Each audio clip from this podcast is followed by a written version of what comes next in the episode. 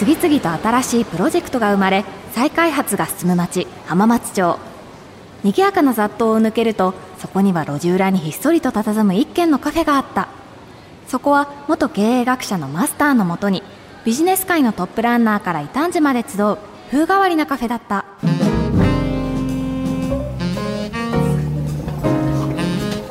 さあ7時になったぞ。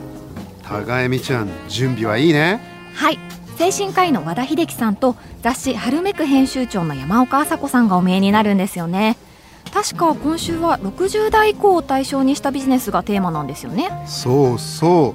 う。ほらちょっと前だけどうちのお店に高齢者向けの VR コンテンツを扱う豊島健太さんがお越しになったことあったじゃない。でもその時とはまた違った学びがありそうだよね。ありましたね高齢者向けの VR 旅行しかも VR に収録される旅行先の景色も行動が活発なアクティブシニアが手伝ってくれるっていうお話でしたね。この分野まだまだ可能性ありそうだよね。さあお客様がお見えだよ。いらっしゃいませ。浜松町イノベーションカルチャーカフェへようこそ。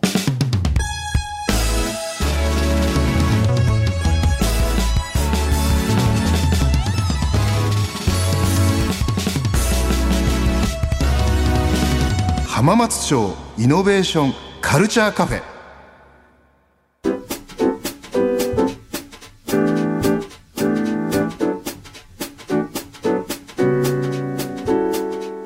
浜松町イノベーションカルチャーカフェ。今週もお客様に精神科医の和田秀樹さんそして雑誌「春めく」編集長の山岡麻子さんをお迎えしました。和田さん山岡さんどうぞよろしくお願いします。お願いします。和田さんのプロフィールです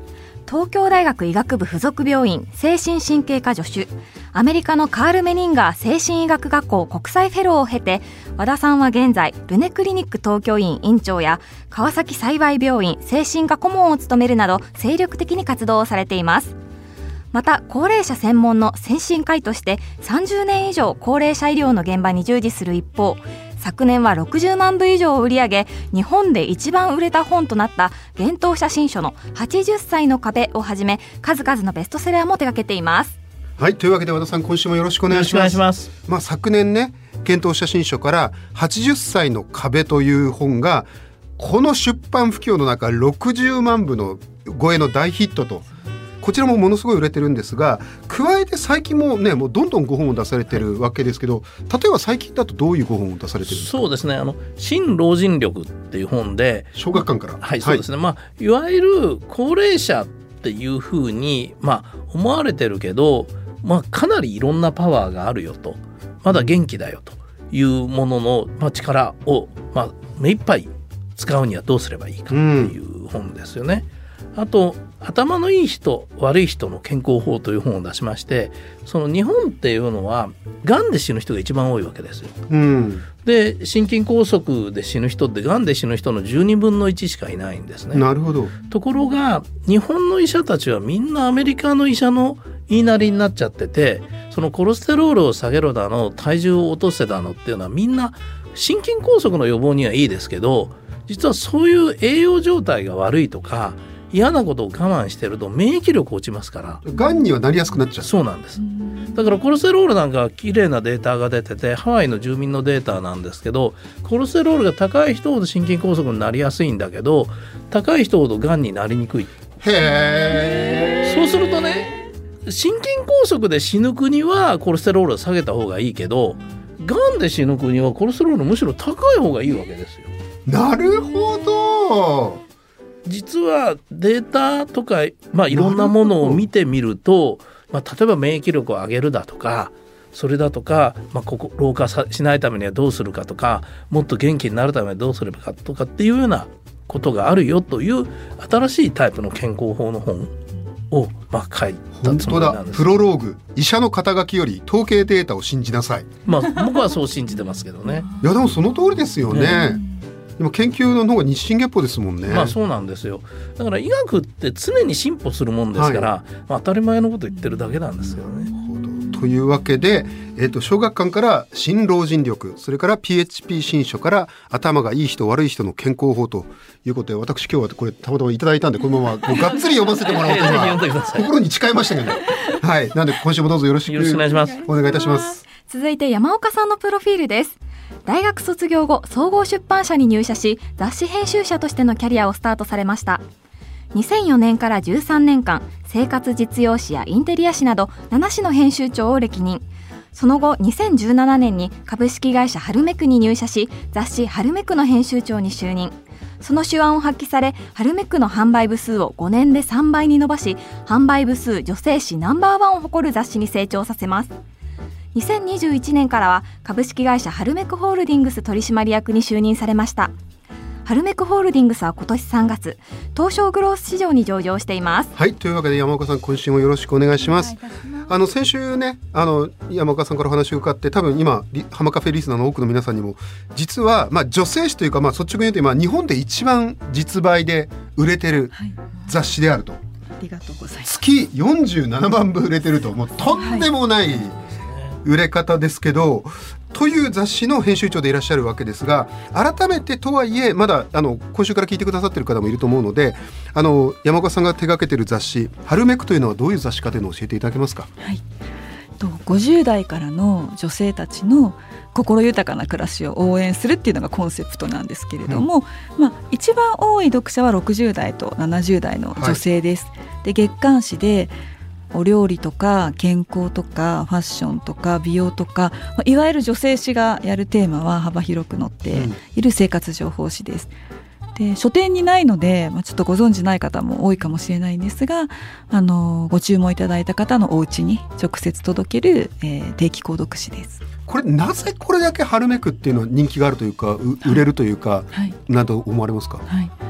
と実は売れてない時代もあったんですけれども、私たちが多分その60代70代の女性っていうののリアルな姿をきちんと捉えることができたっていうのが成功の秘訣だったと思います。まあ世の中いろいろなこの世代に対する思い込みがあるんですけど私たちはその60代70代の女性が今本当に何に悩んでるかとか、うんどういう姿か毎回特集組むたびにゼロから調べてなるほど、えーもう徹底的に細かく調査して作ってるんですね。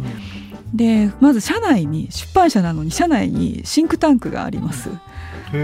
調査専門の部門が編集部とは別にあってでそういう調査って他の出版社もやってるんですけど、うん。大体編集部がやってるんですよね。で編集部がやるとやっぱ自分の考えに沿った質問をついしちゃうっていうか。そうか。これに関心ありますか？みたいな。こういうことやったら興味ありますか？って聞かれるとまあはいありますみたいな。特集あれだからっていうのが頭にチラチラしながらこういうはい質問しちゃいますもんね。そうですよどうしても誘導しちゃうし出てきた回答の中から都合のいいところをピックアップして仮説を立てちゃうんですよね。あじゃあそこの偏見を完全に取るために別部隊でシンクタンクを持っちゃった。はいそうです。ちなみに今差し支えない範囲に構わないですけどこの春めくの読者の方々やその潜在的な年配の方々の中で我々意外と想定してないんだけどこの辺が実はすごい悩みだし記事にすると反響があるってどういう部分なんですか、あの他の雑誌がなかなかやらないっていう意味で、ファッションとか美容の特集っていうのは非常に人気があるんですね。これやっぱシニアに対する思い込みだと思うんですけど、うん。60代70代になったらもうそんなお洋服とかあの美容とかにもう興味ないんじゃないかって勝手に思い込んでらっしゃると思うんですけどすごく興味があって実は化粧品のあの消費するあの金額なんかはあの70代の方が多いっていう若い世代よりへー70代の方が多いっていうデータもあるんですね。はい、なでも考えてみたら当然でだって課題が増えるわけですからね。あの肌がくすんできちゃったとかシワが増えてきちゃったとか髪の毛が白くなってきちゃった、うん。でそれを髪の毛が白いから似合うファッションとか、あの赤い口紅がすごく似合うとか、この世代ならではのおしゃれとか、うん。うんそれをこうそういう情報提供がなかなか他誌がないので、すごくそのテーマも人気があります。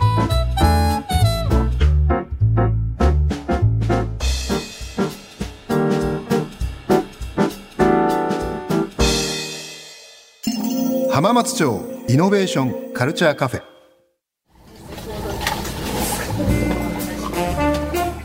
えーここからはですねえー先週に引き続きまして、えー60歳からの人生をより輝かせるためにはというテーマでお話を伺っていこうと思うんですがあの今週はですね60歳以降を対象にしたビジネスのヒントということでお話を伺っていこうと思います。あのまずその山岡さんにお伺いしたいんですけど、このシニア層を対象にしたビジネスの可能性っていうのを山岡さんどういうふうにお考えになってますか？私はすごく大きいと思ってますね。で大きい上に社会的な意義があると。思っています。あの例えば「ハルメクで」その人気のある特集ってファッションとか、うんあの美容もありますしあとはお料理だったりとかあのお部屋の片付けとか、まあ、いろんなテーマあるんですけれどあのそういうことがみんなあの何か工夫しようとか例えばこういうお料理を新しく作ってみようとかっていう時にこう消費がついてきますよね。うんであの割とこの世代の方ってその何か新しいことをやろうっていう時にそこそのことにちゃんとあのお金をかけてうん。チャレンジしようっていうことをちゃんとする方々なんですよね。何か勉強するのであればあのそういう教えてくれる人にお金を払うのは 当然のことだし何かどこかに行こうと思ったらあのそこにきちんとあのいい体験になるようにお金を払いたいとか割と消費がちゃんとうん当たり前っていうかあの常識であり楽しみであるっていう世代なので、それちょっと若い世代と違うっていうかそういうものを習ったりとか情報を仕入れたりすることにきちんと対価を払ってくださる世代だったりもするなんるですね。ほど。そのそれ以外のことも何でもそうなんですけど、あのーこうなんだろう真っ当なサービスを受けるためには真っ当な対価を払わなければならないっていうことをちゃんとちゃんとお金を払ってくださる世代なんくだですね。さる世代なんですよね。ただしこの世代だからこういう感じでしょっていう思い込みでやるんじゃなくてきちんとその世代の方に刺さるサービスとかうん商品をちゃんと作って提供できればすごくもう人数も多いですしあのでその裏にはやっぱりこう60代とか70代になってからまだまだこの人生を輝かせたいとか、うん。もっと新しいことを学びたいとか雑誌読むってそもそもそういうことですよね。我々そのさらにその先に講座とかイベント用意してますけどもうその手前のもう雑誌読むこと自体が何か新しい情報を仕入れて今よりもっと良くなりたいって思ってらっしゃるってことですよね。雑誌を読みたい人っていうのは常に自分を前進させたい人だってことですね。はい、そうだと思います。なるほど。和田さんどうですか？今の。いやいや素晴らしいですよねだから僕はこれからのはい。実は超高齢社会ってある種の産業革命みたいなのが起こるんじゃないかと思面白いっていてはい。それはですね IT と AI の違いが割と分かってない人が多いと思ってるんですよ。IT っていうのは道具ですから、うんやり方を覚えないと使えないんですよ。うんうんところが AI っていうのは向こうが考えてくれるのが原則なんですね。うんうん。だからドラえもんに対するのび太くんみたいなもんでこんなこと困ってるって言ったらそれを向こうが解決してくれる、はいはい。かあるいはもうヨボヨボになっちゃったけど車乗ってあのどうだろう熱海に行きたいとかって言ったら、そのまま連れてってくれる。とかっていうのが AI だなるほど。ああそれもいい例えですね。なだから高齢者って実はできないことが増えれば増えるほど AI に頼むことが増えるわけだから、非常に AI を進歩させる上ではあの役に立つ。つまりニーズがとかウォンツが多い人ほどやっぱり実は AI を進歩させるって私は信じてるのでだからその高齢者の人たちが確かにデジタルディバイドとかってこれまでは言われてたけど、AI 社会を進歩させるのはむしろ若い人たちじゃなくて高齢者なんじゃないか高齢者の方が AI と相性がいいぞと。僕は信じてます。ということはこれからね、まあ、まさに本当に予想以上に今 AI の進歩が早いので、はいやっぱりどうしてもどっちかというと若い人をイメージした AI サービスが多いけどおっしゃる通りよく考えると絶対これシニア向けにいろいろなものを生んだ方が絶対大きなビジネスありえますよね。いやそれはビッグビジネスになるでしょうし、うん高齢者はしかもですよその若い人たちっていうのは例えば3万まで下がらないと買わないとかさそういうところあるじゃない、はいはい。高齢者だったら10万でも買おうかとか、うん要するにあの物を開発するときに最初はやっぱり高くても売れるってことって大事だと思うんですよ。はい例えば電気自動車とかでもテスラとかでやっぱり最初の頃1,000万とかしたじゃないしましたね。はい。それでも買う人がいたからテス現在のテスラがあったと思うんですよ。だから高くてもこんなに便利だったら買う？っていうのは高齢者だと思うんですよ。うん。面白い。いかいかがですか？うんあのテクノロジーがシニアに恩恵をもたらすっていうかそういう革命みたいなものになるっていうのは私もすごく同意です。はい。で、まあ、春めくでいろんなあのコロナの前にイベントとか講座をやってたんですけどそれは全部リアルでやってたんですね。当たり前だと思ってリアルでやってたんですけど、うん、それがコロナが始まって苦肉の策でオンラインにあの転換したんですけどそのなかなかそのズームを使ってイベントに参加するなんてことは高齢の方にいきなり何の準備もなく始めてもできないわけですよね。うん、で我々も何回も何回もお電話して どこがわからないんですかとここの下のこのボタンを押してくれとかすごくあのまあ説明は大変だったんですけど、うん。うん、で結局どうしても映らないっていう方にお話聞いたら結局そのパソコンが古すぎてカメラがついてなかったっていうことが分かったんですねいそんなこともあるんだと思ってもそこで諦めないのが春めくのいいところなんですけどあのカメラ買って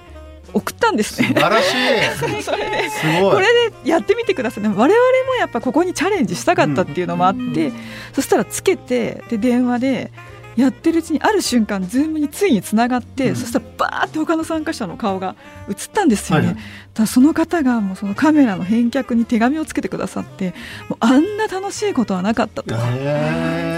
80代の方だったんですけど、はい、この年齢になってからあんな楽しいことが体験できるなんて寿命が延びましたっていう手紙が来たんですね。で私その時に本当にこうテクノロジーというものがこの世代にもたらすものは本当に大きいと思ってだからコロナ終わってもこれ続けようと思って。だってさ例えばメタバースがあればさ、はい、寝たきりになったって海外旅行に行けるんですなるほど。なるほど。それがだから高齢者のためのものだと思うんですよ。そう若い人は行けばいいじゃないですか。そう買い物も別にねオンラインで買わなくても行けばいいんですけど。うんシニアの方こそ人生を輝かせるのにテクノロジーが本当に役に立つ、ね、メタバースで例えば今更さすがにちょっとグリーンランドにオーロラ見に行くと大変かもしれないけど メタバースならできるぞみたいな。できますよね。だからテクノロジーの作り手の側がねそういうニーズがないって勝手に思い込むのがまずいと思うんですよ。うん。つまり年取ったら何にもできなくなるなんて思い込みを早く捨てた方がいいな、しかもお金出してくれる人出してくれるわけですからね。そうですそうですだからやっぱり高くても買うのが高齢者だから、うん、高齢者をトップユーザーにした方が、まあ、ファーストユーザーにした方が全然レベルの高いものからスタートできると思うんですよ、ね、なるほど。山岡さんも同じ意見ですか、うん、そうですね。ただ私あのー、ぜひこのリスナーの方にお伝えしたいのが、はい、なんかそのシニアビジネスと富裕層ビジネスをごっちゃにしているあのところが多くって、うん、なんか本当に何を求めているのかとかをきちんと調べてその上でまっとうな値段をつければ、高いものでも買ってくれる。ちなみにちょっとすみません。難しい質問かもしれませんけど、はい、シニアに刺さるっていう時にどういうところがちょっと今日本のそういう人たち足りないとかこういう視点が結構意外と大事ですよとかって何かありますか、あのまず年寄り扱いしすぎだと思うんですよね。で割ともうなんかシニアビジネスっていうとお墓とか介護とか、相続とかになぜかなってそんなの本当60代の方から見たら20年後とか30年後の話で、やっぱもっと身近な本当に今日毎日を楽しくするものをあのちゃんと提供する。アクティブで。モテ たい。そうモテたいでもいいですし綺麗になりたいでもいいですしなんかその年寄り扱いしているっていうのがまず失敗の第一歩なのと、うん、あとその60代も70代も80代も一緒になんか扱ってしまっていて、うん、もうちょっとちゃんとあの何に価値を置いてらっしゃるかとか、何を大事に生きてらっしゃるのかっていうのをちゃんと考えて、えっと、商品なりサービスなりを開発しないとなんかシニアだからこうでしょそしてお金あるでしょって言って、うん、まあ、ちょっと雑に なんか設計されてるものがちょっと多いかなっていうふうには思ってますね。欲しいかどうかってすごい大事で、うん、僕も60超えて感じるのは、昔ほど食べれなくなっちゃって、やっぱりフレンチにしても和食にしてもやっぱり量多いんですよね。ところがまあ今作ってる量の半分の量の解析とかさ、うん、そういうものがあればもうずっと生きやすくなるっていう気がするんですよね。だからシニアの人たちが若い人たちと違うものを食べたいわけじゃなくて、違う量にしてほしいとかさ、うん、そういう細かさってことじゃないかっていう気がしますけどね。なるほど。それはすごくよくわかりますね。今一人暮らしの高齢者って多分600とか700万ぐらいいるんですね。うん、まあ普通に美味しいもの食べたい時に一人ですごく行きづらいんですね。だけど一人で食べれるフレンチのカウンターとかさそう,、ね、そういうのあったら、結構行くんじゃないかって思うんですよ、ね、いや俺2 3 0年後絶対行くなそれ、うん、でもその感覚すごい大事ですよね、はい、シニアっていう人を自分と別の人と思わずに、うん自分が年取ったらやり、あなんか使いたいサービスとか食べたいものとか、私だって自分がシニアになるまで春めくがあってほしいと思ってやってますもん。はい、春めくがあったら楽しいだろうなと思ってやってるのでその感覚で作るってすごい大事だと思います。今まさにもうすでに話題になってるんですがあの先ほどそのテクノロジーですごいビジネスのチャンスあるよねっていう話があって一方で今もうすでに話題になってるのグルメとか旅行とか、あとエンターテインメントみたいなところは当然これからこのシニア世代ボリュームゾーンだと思うんでなんか本当に可能性の塊ですよね。そうですね。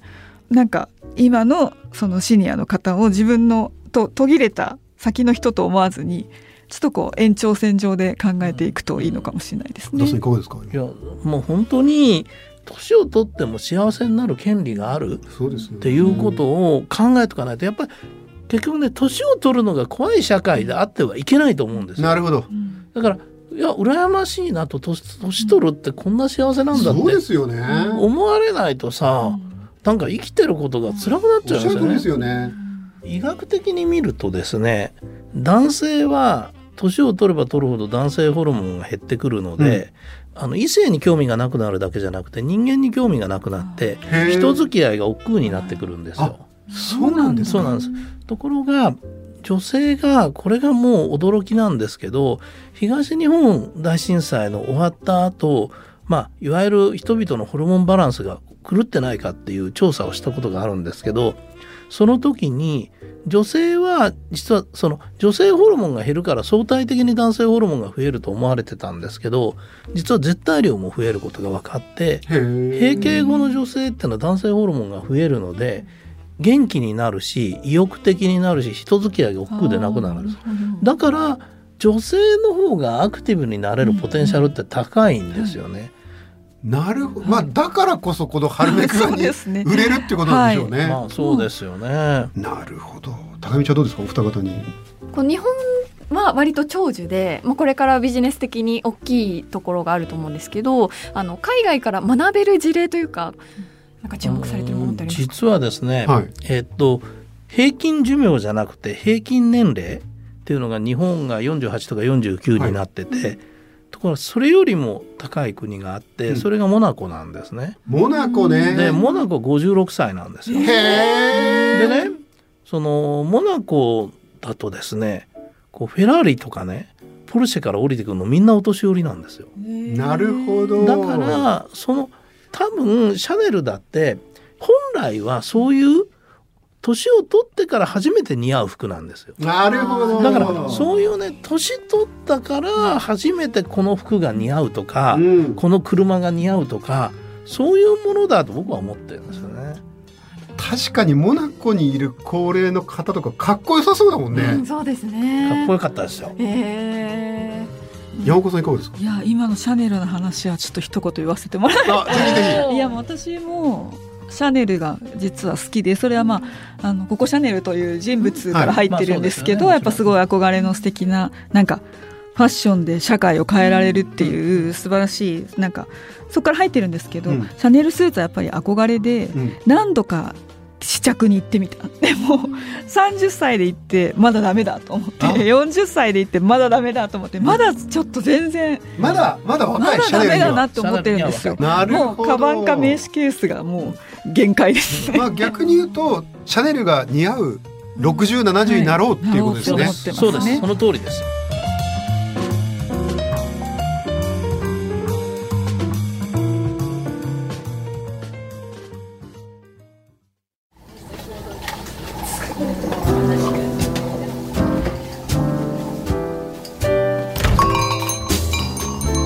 山岡さん和田さんありがとうございましたいや高恵美ちゃん今週もお二人の話最高だったね。はい。特に60歳や70歳でシャネルやポルシェが似合う人になるっていうのがすごく素敵な考え方だなと思いました、ね。やっぱり年を重ねたからこそ似合うものがある。いやなんか僕もそういうのね頑張って目指してこうっていう気持ちになったよね。いや本当に前向きなお話が聞けたよね。はい。ところで来週は？もうしらしらしいな高見ちゃんフジテレビ清水俊弘さんの仕事好きチームとのオンラインイベント。仕事イノベーションでしょ？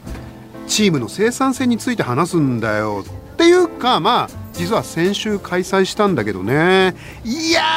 白熱したなはい。マスターは誰のどんなお話が一番印象に残りましたか？具体的に。ん？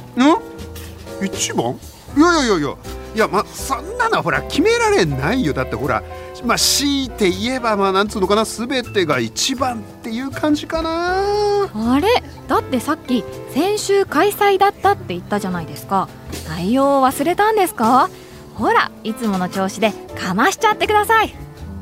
開催は先週だけど現時点の時間ではこれから開催なわけで。うわーもどかしいあそうだ。高恵美ちゃんそういうなら高恵美ちゃんはどうだった？誰のどんなお話が一番印象に残ったんですか？もう終電の時間だ。お疲れ様でした。逃げた。7時半で終電ってどういうことよ？